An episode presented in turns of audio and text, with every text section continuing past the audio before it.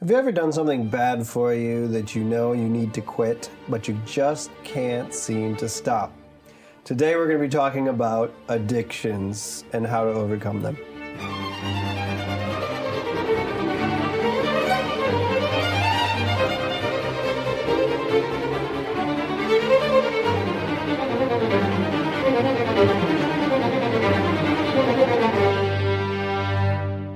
Today's handshake, appropriate to the theme of this episode, is temperance.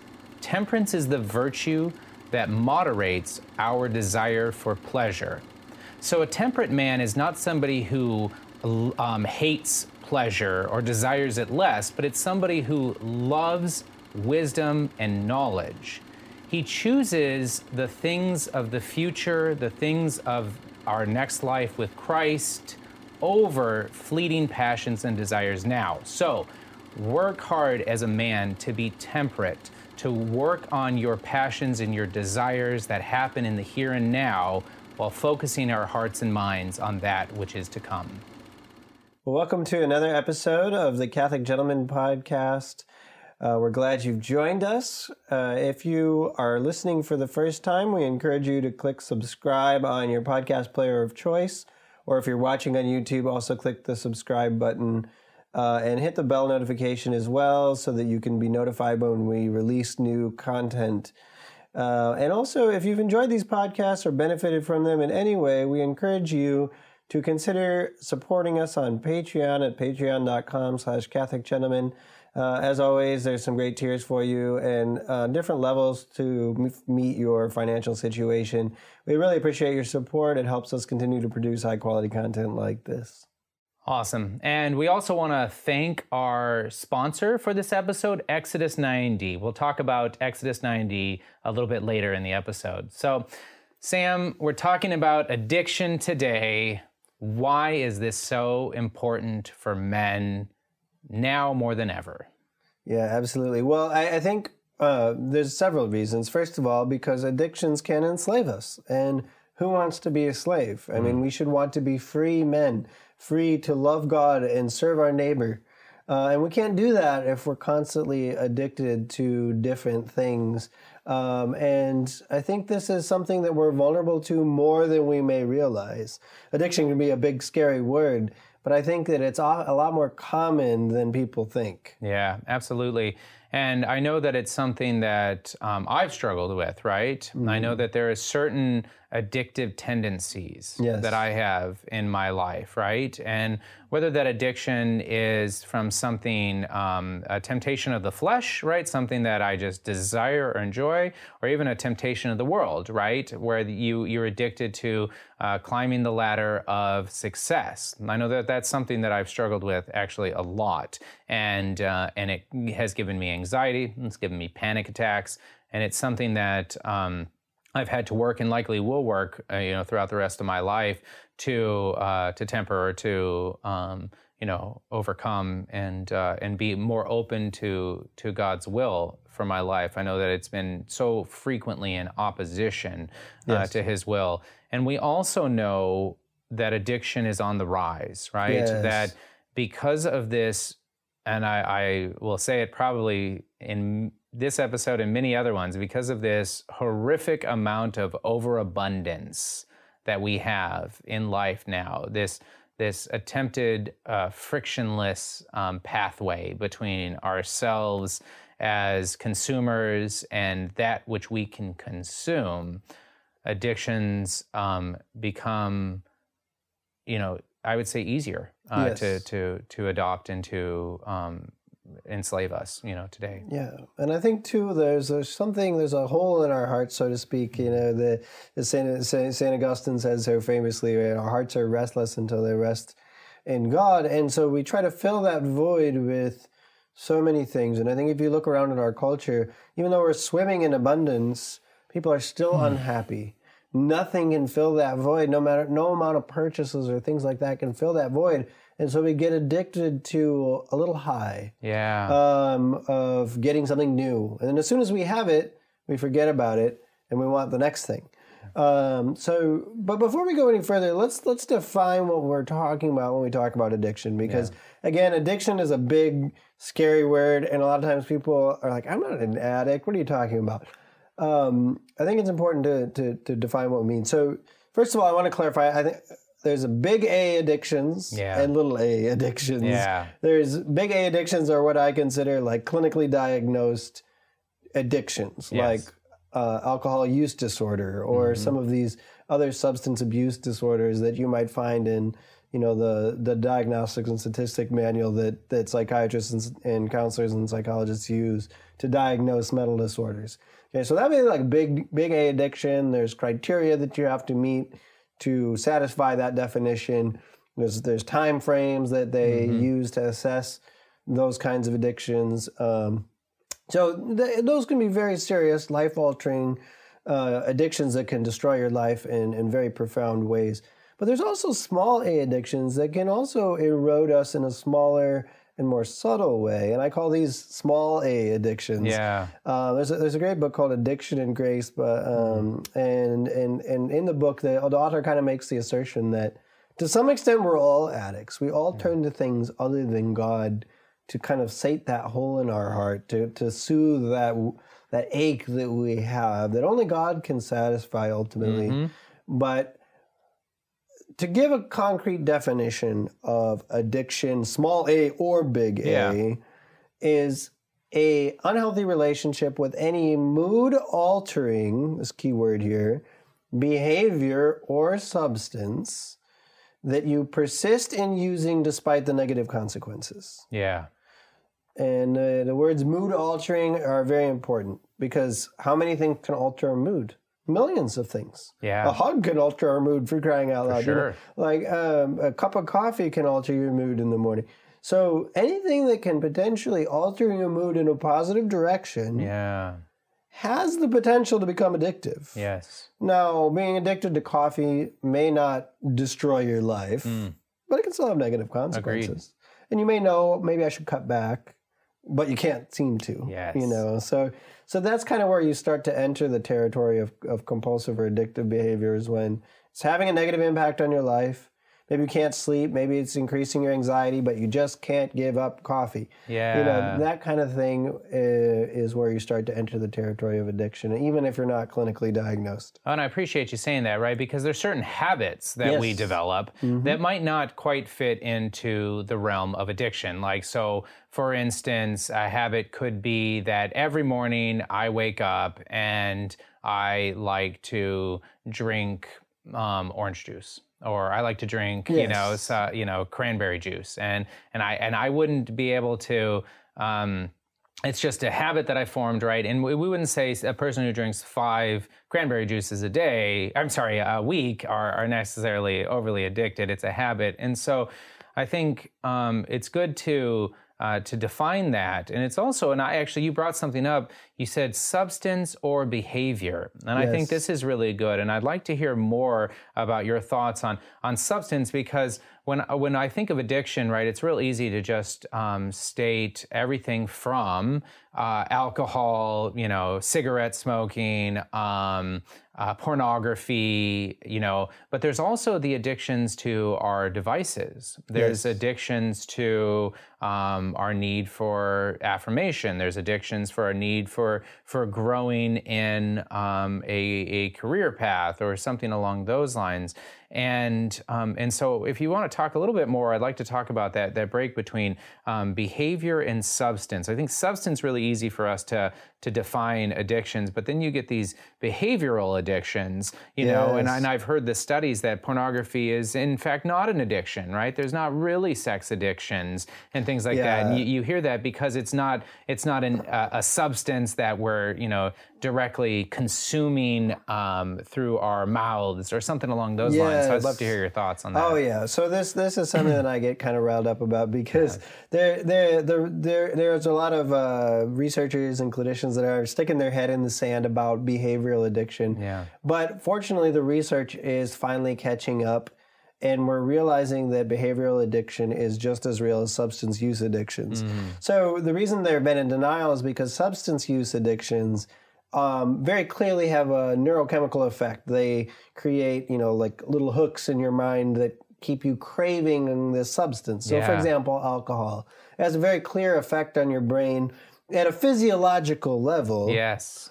And people say, well, okay, so that's a real addiction. Mm-hmm. But, you know, gambling, you know, sex addiction, things like that, those aren't real because there's no chemical effect, right? Yeah. Well, actually, the research is starting. They've done brain scans on people who are addicted to pornography or who are addicted to gambling or who have these other behavioral addictions. Um, and they've started to notice, much to their embarrassment, that these behavioral addictions have the same effect in many, many cases as substance use addictions on the brain. The same areas of the brain get evac- uh, uh, activated, the same neurochemicals are released, the exact same cocktail of uh, chemical reactions in the brain and, and, neurological and physiological reactions that happen with when you take cocaine often happen with uh, behavioral addictions like looking at pornography or masturbating yes. or things like that. Yeah. Which, which is kind of like blowing a lot of people's minds, but they've created this new kind of category where there's substance use addictions, but there's also process addictions. Okay. And that's kind of the label that they've placed on behavioral addictions. They call them process addictions, where you're addicted to a ritual or a behavior that pre- produces a, again, mood altering effect of varying degrees. Um, and, and so they, they've started to wake up and realize that uh, that behavioral addictions can be have the same effect as a substance use addiction, which I think is really important. I do because too. people have been destroyed by I'm not, I'm not joking shopping addiction. Yeah, like people have racked up their credit cards, hundreds of thousands of dollars in debt, completely bankrupt, and they still can't stop shopping. Yeah, you know, there's people who've been destroyed by gambling addictions, unquestionably. There's people who've been destroyed by you know uh, pornography addiction and been arrested and thrown in prison. There's just it's very clear that behavioral addictions can be just as real as substance use addictions. So I expect the next next example of or the next edition of the DSM, which is what yeah. psychiatrists and psychologists and counselors use to diagnose mental disorders. I, I fully expect the DSM 6 to have behavioral addictions in there because people are starting to finally wake up and realize that this is just as real. I find this so, um, uh, I would say, interesting and uh, and in, in a degree affirming what the church has always taught, right? Yes, yeah. And it's so great to see modern science basically just affirming the 2,000 years teachings of the church, Absolutely, right? Yeah. And I use, um, you know, a sex as an example, right? This uh, the um, the behavioral addiction, pornography and masturbation and things like that, right? Where we're addicted, uh, men can easily get addicted to the, that. Um, that high that yes. we experience, right? That dopamine high is what it is. But um, the church has always stated that that is wrong and that right. that is is sinful.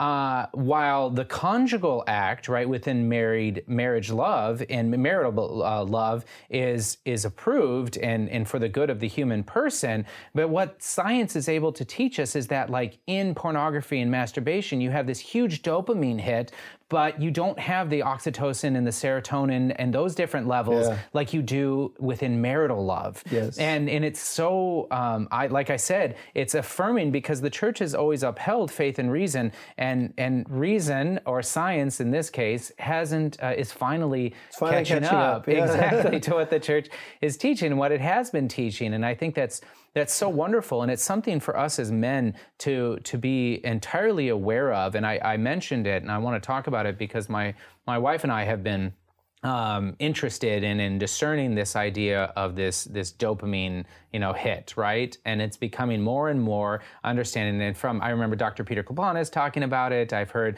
uh, Dr. Palencius uh, was a um, a, uh, a, family practice doctor who also is NAPRO and, and understood talking about you know the negative effects of, of pornography and masturbation and and then we hear these new studies of men who are struggling or having erectile dysfunction at the age yes. of 30 you yeah. know and it's because of their pornography addictions because it all links back to um, this this dopamine, right? That that we we can get these highs, and when when that dopamine high no longer gives us the same high, we have to go and we have to do more, and behavior we become escalates, yeah, yeah, behavior escalates, and it becomes more and more of an addictive substance, and it, and it's like that also with regular substance, any alcoholic um, can attest to the fact that it started with two or three, and then it was a fifth, you know, a day, and and it just escalated from there. A sugar addiction, right? Where one Coca Cola didn't quite do it for me, so now I have three Coca. Oh no, I'm going to have Diet Coke because Yes. that's less addictive. No, it's not.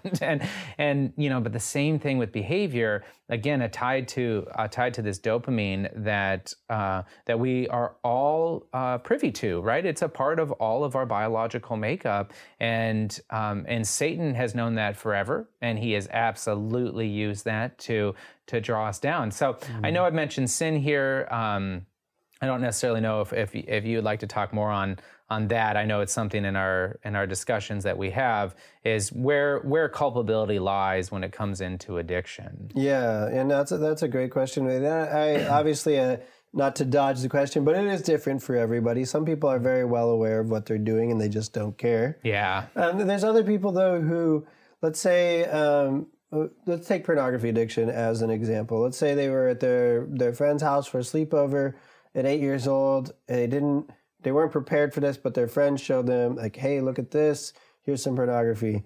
And they're- it, an eight-year-old's developing brain is not prepared to process what you experience in pornography, and it can be very um, addictive, right? So, but maybe by the time that eight-year-old is twelve, he's been looking at porn for four years. Yeah. Uh, by the time he's twenty-two, Mm. you know, it's been fourteen years of looking at pornography. That completely changes the structure of your brain. We know that you know the main, the, the neuroplasticity is a thing that the brain uh, conforms to repeated behaviors. It changes its whole shape and structure based on repeated behaviors. So, 14 years, by the time you're in college, you've been looking at pornography for that long, your brain, the whole structure of your brain has changed at that point. Yeah. Now, let's say that 22 year old gets married, um, and he's he's he loves his wife. He doesn't want to be looking at pornography. He wants to be pure for his his new bride, but he's got you know 14 years of addictive behavior behind him. His whole structure of his brain has changed, and he finds he just keeps falling. He just keeps going back. Maybe he has a bad day at work. Well, he learned to self soothe bad feelings as a 10 year old with pornography. Yeah. So what's he going to do? Like his just in an automatic, like robotic, almost compulsive way, he's just going to go back and look at pornography. Mm-hmm. Then afterwards, he's going to be flooded with guilt and shame and say, "Never again. I'm gonna. I'm not going to do this. I don't want to be this person." But then, give it a few days or a few weeks, he's going to be right back because the the the, the whole response of of trigger um, and ritualization that can be so embedded in our brains can mitigate that culpability to an Yes. extent where you literally can't um, control yourself any longer, and that's where you need to seek help. You need to get help at that point if if that's the state that you're in. But but the point being, you're not always fully in control of yourself when we're talking about a a large A like clinical style addiction. Mm-hmm. You can't always control it. Um, so in that in those places, yes, I don't think you're fully morally culpable. However, you you know the, the addiction can still cause a lot of damage in your marriage or in other areas of your life. So- Yeah, no, I appreciate you sharing that because uh, we see it frequently on our on our private men's group in individuals coming with this overwhelming amount of shame. And then you get also individuals who are trying to coach them. And there's there's this real sense of yes you should be ashamed. You are committing mortal sin over and over and over again. And that Yeah. just just helps it does not help this person heal right? Um, because of the the level of bondage and addiction. And again it's not to dodge the question or state that these things aren't incredibly important and you shouldn't be going to confession. You absolutely should right?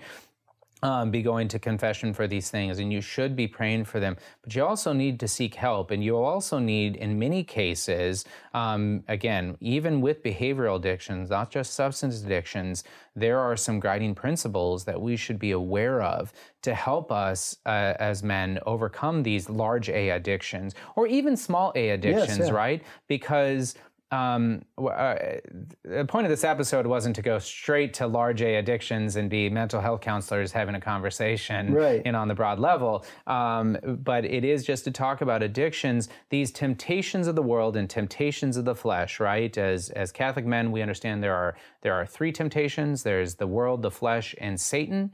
And when we are held in bondage to that of the flesh and the world because of our upbringing, because I mean you said eight years old, and I know I've read studies that that's the modern age of exposure now yes, for yeah. young young boys. Is eight year olds? How horrible! How horrific! We need to pray um, and fast for for individuals that have been um, have been forced and abused into this situation at such a young age. Yes. And um, and we need to see them with a, a, degree of compassion and with love. But um, but again, there are some guiding principles that we can have um, for all addictions because I know myself, you know, in, in my consumerist mindset, I can I can certainly fall into addictions. I also yeah. know I have addictive tendencies yeah. uh, that I'm aware of, and that's why you know my ascetical practices or my abstin you know practices of abstinence uh, for X, Y, and Z throughout the whole year, right? Not as Father David Abernethy stated. Um, it's not episodic. It's not just I I remove myself from these addictions during Lent, right? And then I give myself or I allow them free reign, or I try and moderate them throughout the year. No, it's something that we do continuously. Yes. And I have to do that for myself because of these addictive tendencies that I know that um, I possess within me. So. Yeah, absolutely. And I, I think that is an important point about certain personalities do tend towards addiction more than others and based on your life experiences, I mean, somebody who had a very stressful, traumatic childhood mm. is going to be much more prone to addictions than someone else. Um, but what I want to emphasize too is where you know I don't want to, like you said, go all in on like big A addictions. Yeah. Because, and again, the key word here is mood altering, right? Thank you. Um, what can that be? That could be gaming. That could be your cell phone. That could be food. That could be shopping. That could be even. I'm even gonna go so far as to say going to confession yeah. can be part of a, a ritual, so to speak, that is part of an addiction. So, for example, I look at pornography, I go to a confession. That's part of the whole ritual yeah. of looking at pornography. Is it really leading to my healing? No, it's not. You know, and so addiction can be any number of things. But why do we want our mood altered? Yeah. Like, what's so bad about life that we can't handle life? Well, it really is a fear of suffering in any form. When we think of suffering, we're like picture someone on their deathbed, you know, like just uh, you know, racked with pain or something. No, suffering can be as simple as boredom. Yes. I'm bored. Stimulate me. Oh, yeah. Oh, I'll just grab my phone. I'll get on and play a video game. Like suffering can be come in many forms, including boredom or depression at work oh man, the boss overlooked me again and promoted my coworker. Darn it, you know. Um, let me find an addiction to soothe that yes. pain. Or I just had an argument with my wife and I feel alienated from her, and that's not a good feeling. Let me find an addiction to fill the void. Yeah. Whether that's binge watching a Netflix show. That's right. Uh, it could be something very, very simple and seemingly harmless. But your point is, you're turning to that to soothe some pain. Yeah, to medicate. Big or small. Mm. It could be a small pain, you know. Uh, like I, I, said, boredom. Yeah. Just sitting in the doctor's office. Oh my goodness, I can't handle this. Listening to the clock tick, you know. I've got to, I've got to have something to kind of soothe that pain of boredom. Um, but it can also be any number of things. Stress. So the the acronym that people usually use is H A A L T hungry, angry, anxious, lonely, tired. Okay. These are like universal triggers for addiction in people. Yeah. I'm hungry. I'm going to get a sugar rush. I'm going to go drink a soda, have a candy bar. You know, Snickers preys on this. You know, that's right. Their, Not going their, anywhere for a while. Grab a Snickers. Exactly yep. right. hungry. Yeah. So yeah. blood sugar crashed. You turn to an addiction. Angry Like I said, I just had an argument with my wife, yeah. or I just felt like somebody did something unjust to me. I'm going to go find some addictive behavior or substance to make me feel better for a few minutes. Anxious. Guys get anxious. Mm-hmm. We don't like mm-hmm. to talk about it. We don't like to show it, but we get anxious. Yeah. You know, um, I need something to make me feel safe, whether that's shopping or that's again turning to your phone or you know, going somewhere, it's part of your ritual, going to the bar to hang out with your friends. Um, you know, maybe texting a coworker that you maybe shouldn't be texting, but it makes you feel good when she flatters you or whatever. Yeah. You know, that kind of thing. Lonely, that's another one that kind of goes along with anxiety, but this can get us into trouble. You feel alienated from your wife, you feel like you don't have connection with her, or maybe you're single, you don't have a wife, and you're lonely and you wish you long for that intimacy or something. Again, perfect trigger for some addictive, mood altering behavior or substance that can make you forget about your pain for yeah. a minute. And then tired. When we're tired, our reserves of self control get weak, right? Yeah. It's easy to be uh, in control of yourself when you feel energetic and you feel confident and you feel on top of the world. But when you're tired and you're just you just want to rest. Yeah. You know, all those reserves of strength just kind of collapse, and then you're vulnerable to addictive behavior.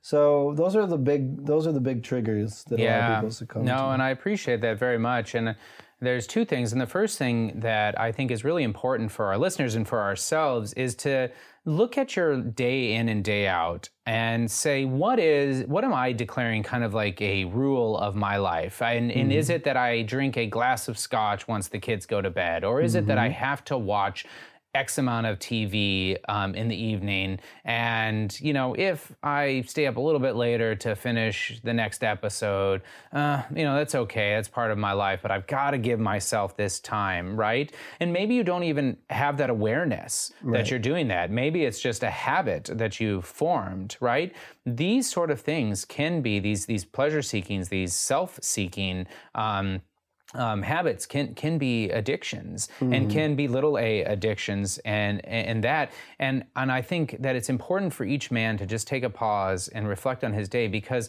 as we talked about in the handshake right a temperate man doesn't hate pleasure or dislike it any less but he understands that he loves wisdom prudent use of his time and his ultimate goal of salvation more. And, and that's where we, we take that balance, that's where we move towards. But you said something right at the beginning um, of, of your time there where you mentioned suffering, right? And our inability to suffer well.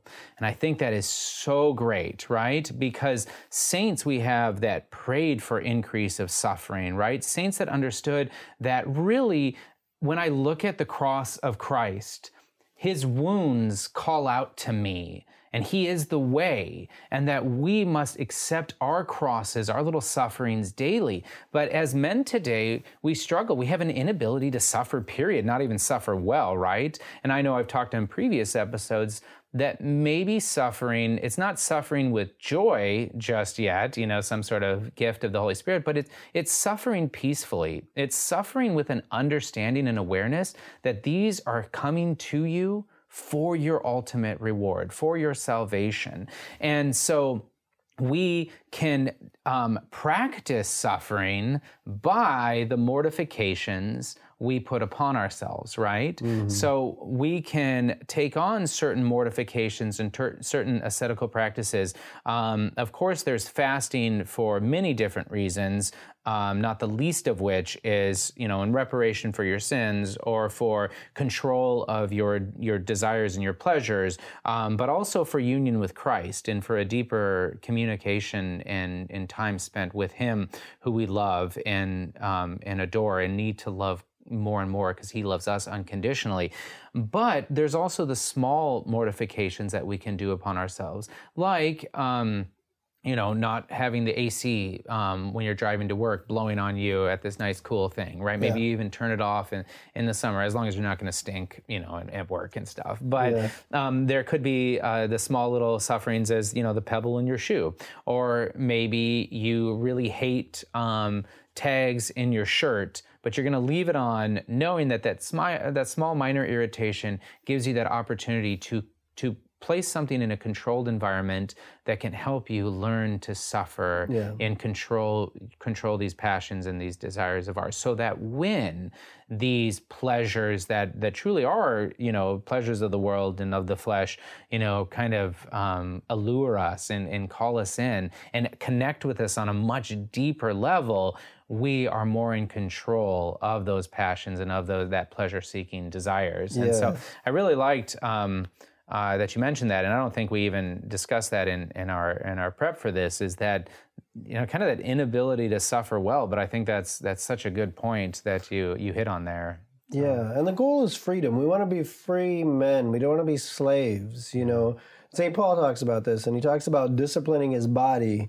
so that he can be a free man. Like you don't want to be your passions and lusts to be kind of controlling and ruling you you want to be free. Yeah. Not free from, but free for. Mm.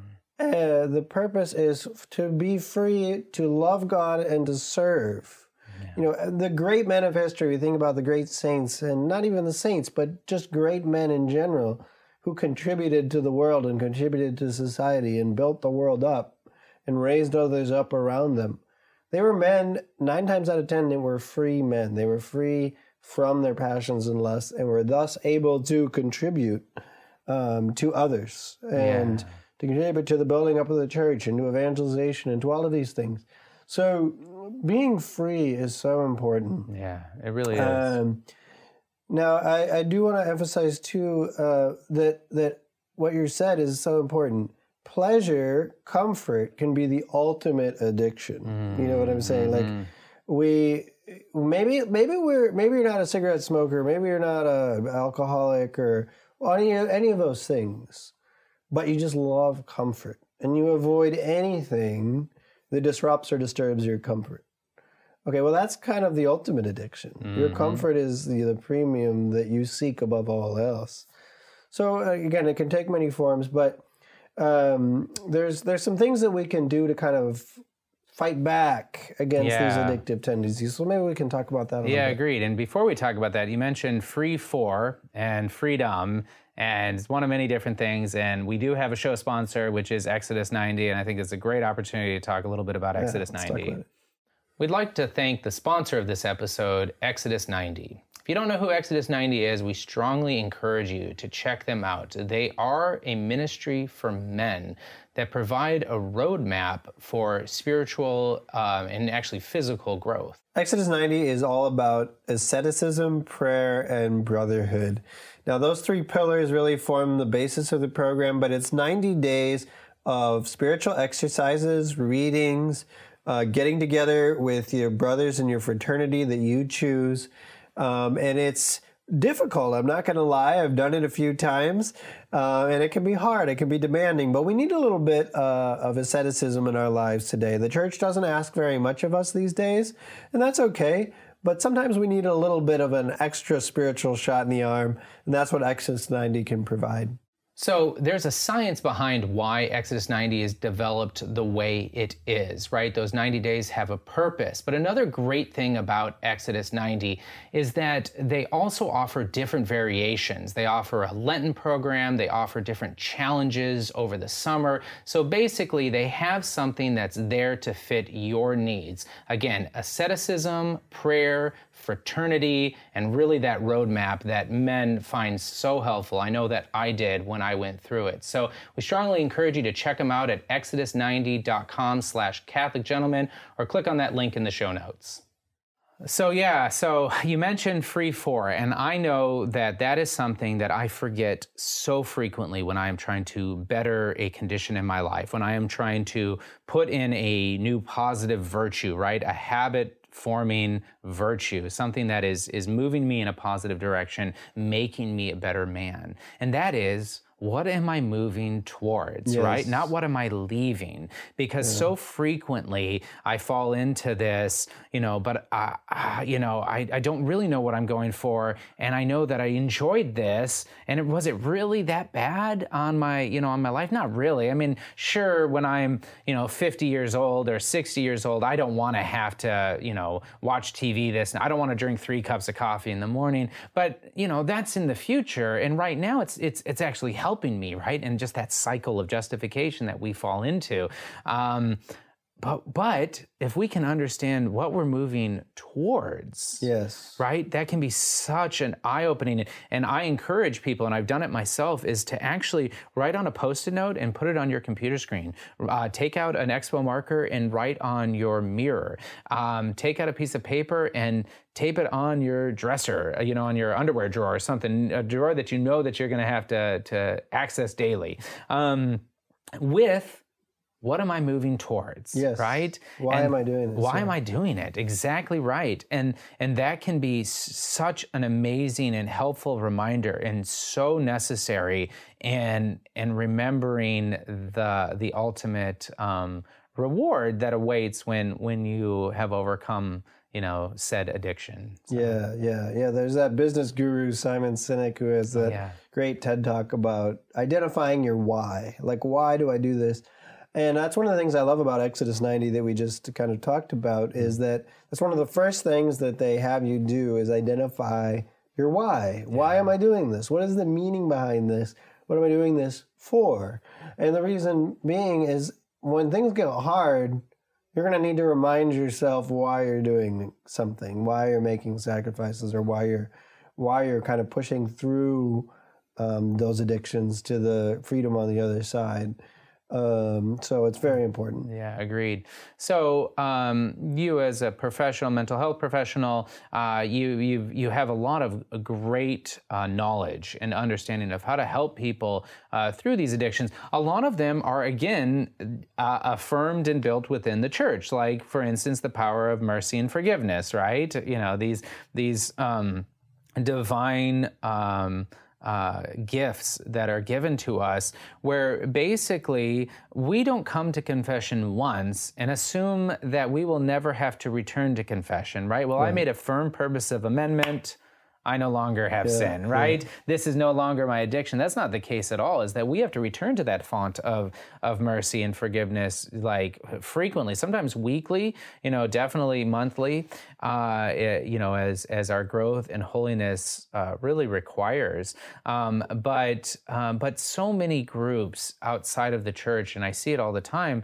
You know, they certain pay pay a certain lip service to uh, forgiveness, right? Is that that you know once saved always saved uh, you know oh you know if you sinned you know god forgives you just you know close your eyes but if you do that repetitively as addictions will have it you know it's just it's always falling and stuff like that these groups see you as kind of a like a, a bad PR, you know, for them, you know, bad publicity. And so so maybe you were never saved. Maybe you really never believed in, in Christ, right? And we we see this so often in our affluent society. Um, or we see the other extreme of that, which is, you know, there's no such thing as original sin. There's no such thing as sin that some people just, you know, have these habitual attachments that um, you know, help them get through lives, and we should be okay with that. And you know, don't let your, you know, um, belief system impede me from from doing what I want to do when I want to do it. Right. And so, but anyways, for those of us who have accepted that addiction is a reality and that sin is a reality, and we want to move towards, what are some of the things that we can do um, to to help us overcome them? Like, what are some of the steps that we can take to to do that? Yeah, I think, well, that the first one I want to highlight is being radically honest about the reality of your situation. Yeah. Um, if you're in denial, you're never going to make progress. Mm-hmm. So if you if you say, well, it's just a bad habit, or I've I've got control of this, I can stop anytime I want, whatever, whatever, um, then you're never going to make progress. You're never going to be free. Um, that's was why you know in the the twelve step programs like uh, like Alcoholics Anonymous that are so so popular. One of the first things they have you do is be completely honest about your situation. Mm-hmm. You have to admit your powerlessness. You have to say, this addiction has got me. I don't have it. I'm not yeah. in control of it. It's in control of me. And until you say that fully and radically and honestly, you're never going to be free. Yeah. Um, but it's a scary thing to you know stand up in a meeting and say, you know, hi, I'm Bob and I'm an addict. Yeah. Like that's a scary thing, and a lot of people fear doing that so much that they would rather remain in denial and say, I don't really have a problem. I've got this under control. I can stop anytime I want. Mm-hmm. Um, so, you know, I think being radically honest about your situation is a is a big first step. Yeah, it's so necessary. Necessary. Yeah, yeah, yeah. I agree. And then the second one I would say is, uh, you know, once you've acknowledged that step, get some help. Mm. Okay, and that doesn't mean professional help, although some people really do benefit from that. Agreed. In fact, many, many people can benefit from professional help. So that could be counseling, that could be a support group, that could be any number of things. But one of the most powerful things you can do to overcome an addiction is seek healthy human connection. Mm. Um, addiction thrives on isolation. Mm. Because, and it's a vicious cycle because when you're addicted to something, like let, let's just again, it's the common example that we've been using. But let's say you're you're addicted to pornography. Yeah. A lot of people are really embarrassed about that. They feel a lot of shame and sure. guilt after they fall. The last thing they want to do is tell somebody about that problem. Mm-hmm. However, the minute that you do, you will break this cycle. But if you stay isolated, you'll be bearing all that shame alone. Yeah. And then the shame will drive you back because shame is one of the worst feelings we can have and we want to what alter our mood, right? We Correct. want to feel better. Yeah. So then we go back to pornography yeah. or whatever, whatever your whatever addiction, addiction, of choice is. Mm-hmm. It makes you feel better for a minute, and then you followed by the shame crash. So you gotta you gotta break the shame cycle. You've got to. The only way to do that is to get help. So find a good friend, a trusted friend, a mentor, a, a spiritual director, somebody, somebody you trust, who can be your you know accountability partner, so to speak, who can neutralize that that shame cycle and accountability unfortunately a lot of people have this mindset about it that it's very punitive yeah oh you fell again here's 50 lashes you know like no it's yeah. actually the exact opposite it's for the first time feeling safe yeah it's actually fear that drives addiction mm. it's connection and acceptance and love that breaks the cycle for of addiction sure and that's what accountability can do is say, you fell again. Let me give you a hug. I love you, brother. You know, and that kind of thing is what can neutralize or weaken the power of shame, which is the shame is the fuel of addiction. Yeah, so. no, I appreciate you sharing that. And so we're talking about the fullness of the human person, right? When yes, we're talking right. about overcoming addictions, it's not just uh, you can do it yourself. Mm-hmm. Uh, we need, we are, we are created in uh, to be a communion of persons, right? Yes. To be uh, in union with each other. Yes. No man is an island. Right. We are all called to that interconnectivity. Even monks in monasteries are praying for the people of the world and giving us that example of prayer, but they are connected to us through that power of their intentionality and their prayer.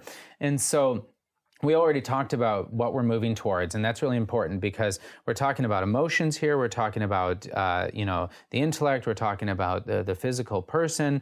But one thing that I think is incredibly important, and this would be, you know, maybe the next uh, step, is shutting off access to it, right? Yes. Because as men, how easy is it for us to believe that we are strong enough? Once we've done those first couple things, like I'm strong enough to say no. I don't have to put that software on my computer for the sake of pornography, or I don't have to get rid of all of that alcohol, or I don't actually have to remove my computer or my TV from, I was thinking TV from the wall and put it in a closet or something yes. like that, right? If your addiction is, is to binge watch uh, things in the evening, right? These are all really, really important and necessary steps for us at, to humbly admit our feelings because what happens is if you do not shut off that access, that temptation, that dopamine reminder that we are so desperately connected to, uh, will overcome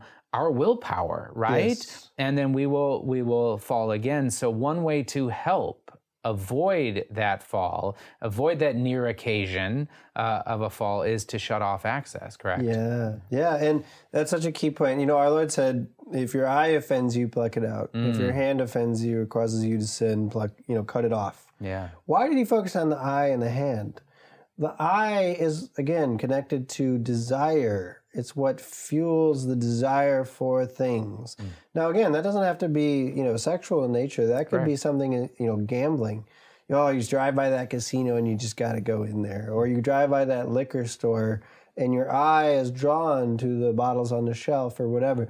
There's a there's a power of sight and desire are intimately related. Yes. And so Christ is saying, remove yourself from those visual temptations. Whatever your addiction happens to be, you have to you have to remove it from your sight. That's right. Second, the hand is what we reach out and grab with, right? That's how we obtain things. That's yeah. how we grasp. So once you've the desire is formulated, then we act, right? Yeah. So Jesus is saying, break that cycle. You know, you have to take radical steps plucking out your eye, cutting off your hand, those are pretty radical steps. Yeah. Now, of course, he wasn't speaking literally, but he's saying, do whatever it takes and know yourself well enough to know what your weaknesses are, what your triggers are, and then cut them off. Yeah, exactly. Um, and I think that is so key. You know, for example, this is an example I hear like a lot of times, like, well, I'm addicted to my phone. I know it's hurting my relationship with my wife. I know that I shouldn't be on there so much. I'm not paying attention to my kids. Mm-hmm. Maybe I'm distracted at work. Um, well, why don't you get rid of your smartphone? I can't. Oh, I, you know, I need it for this. I need it for that. I'll get lost without the GPS and the the calendar and the the, the email habit. I just I just got to have my smartphone. Right. And you're just like, really? You absolutely need it. You can't live without your smartphone. That's telling me, you know, that there's a deeper problem there, an unwillingness to change or to take the steps that you need to take. So if you're serious about an addiction, like I always said, you know, cut it off. Like you've got to take radical action.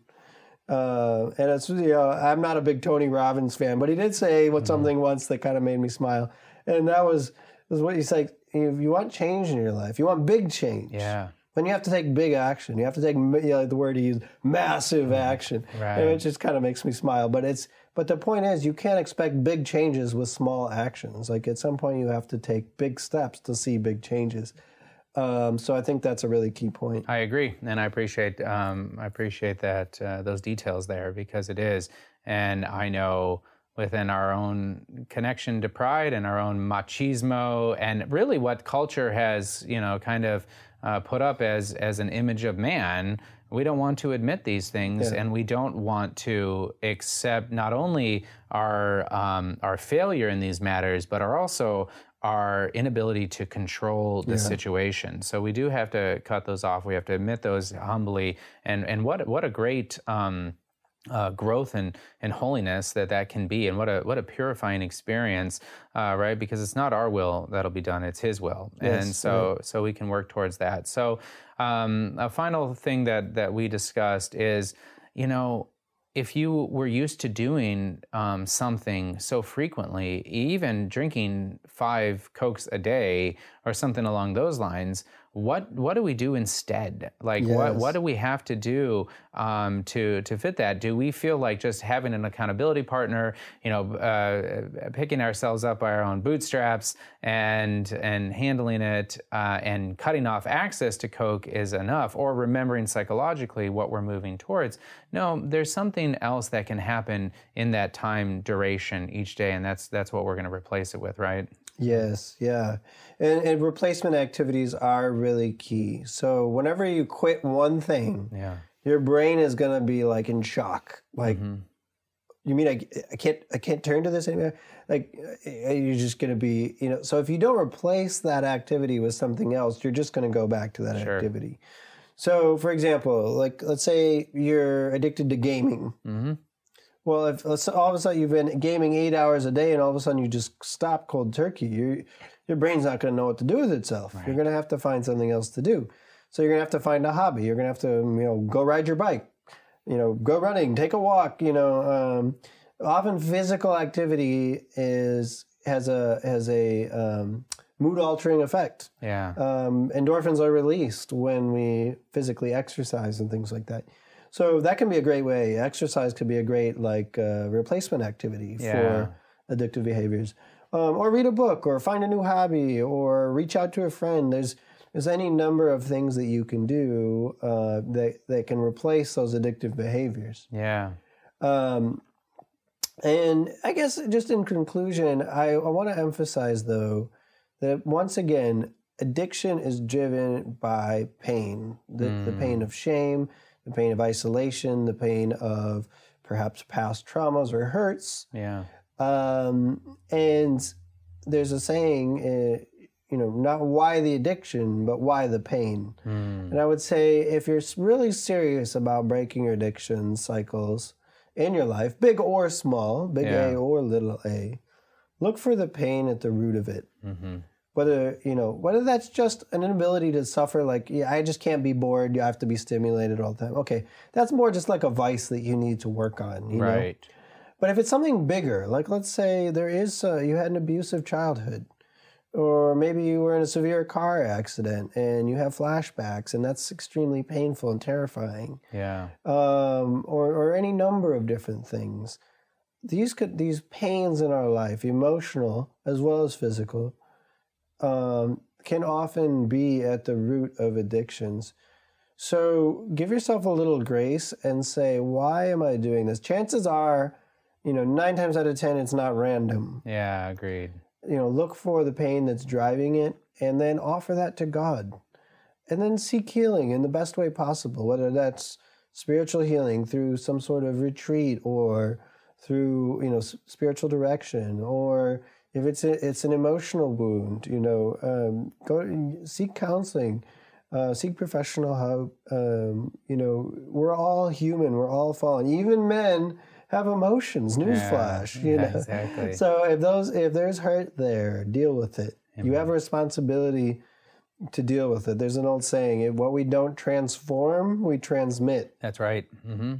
Um, so when that pain is not transformed, you're just going to pass that addiction cycle on to Transfer the next generation. To someone else. Um, yeah, and so I appreciate that a lot. And and kind of in conclusion, for me as individuals listening to this episode, I hopefully you've been able to pick up that that Sam and I aren't Pelagian in any aspect, right? We're not. You can do it yourself, right? You need others, and more importantly, you you need God's grace. And you need to respond to God's grace, and it is there in abundance, right? In an mm-hmm. overabundance, right? I we talked about earlier that we live in this um, horrific amount of overabundance. Well, God's grace is there in an adequate form, and even more so in abundance abundance. And so, you know, we turn to that through uh, confession, you know, um, uh, the Eucharist, and of course, um, our daily practices um, and daily devotions. If this is your first time, um, we do these nightcaps and um, manly things that we appreciate that uh, uh, that honestly call us to to God's goodness and His and His creation. And so, uh, if you've listened to some other episodes, you know Sam um, really likes watches. He's getting me into watches, and he's got a really cool one here. So yeah. So uh, the, today's nightcap is an automatic watch. An automatic watch. There's usually three different kinds of movements in a watch that drives the hands. There's a quartz movement, which is battery powered and uh, really just like electronic. Then there's um, a, a, self, or um, I'm sorry, a hand wound movement where you have to wind it every day mm-hmm. to keep it ticking. And then there's an automatic movement which winds itself as your body moves. There's so little cool. weights and gears in there that spin um, and drive the self winding movement as you move your body. So these are really cool. They don't have to be expensive. Yeah. Um, you know, Seiko is a is a watch company that has some really cheap self winding automatic watches. Um, you know, for like eighty bucks or something. So if if you've never had one, they're really miracles of engineering and human ingenuity uh, just kind of the, the the craftsmanship that goes into that. It's very cool. Yeah, agreed. And and we're very big on that authenticity. And what's more authentic than a watch that is so um, masterfully crafted yeah. uh, that it it winds itself through your movement. I mean, it's that's that's so incredible and, and yes. exciting. So yeah. As we end every episode, be a man, be a saint.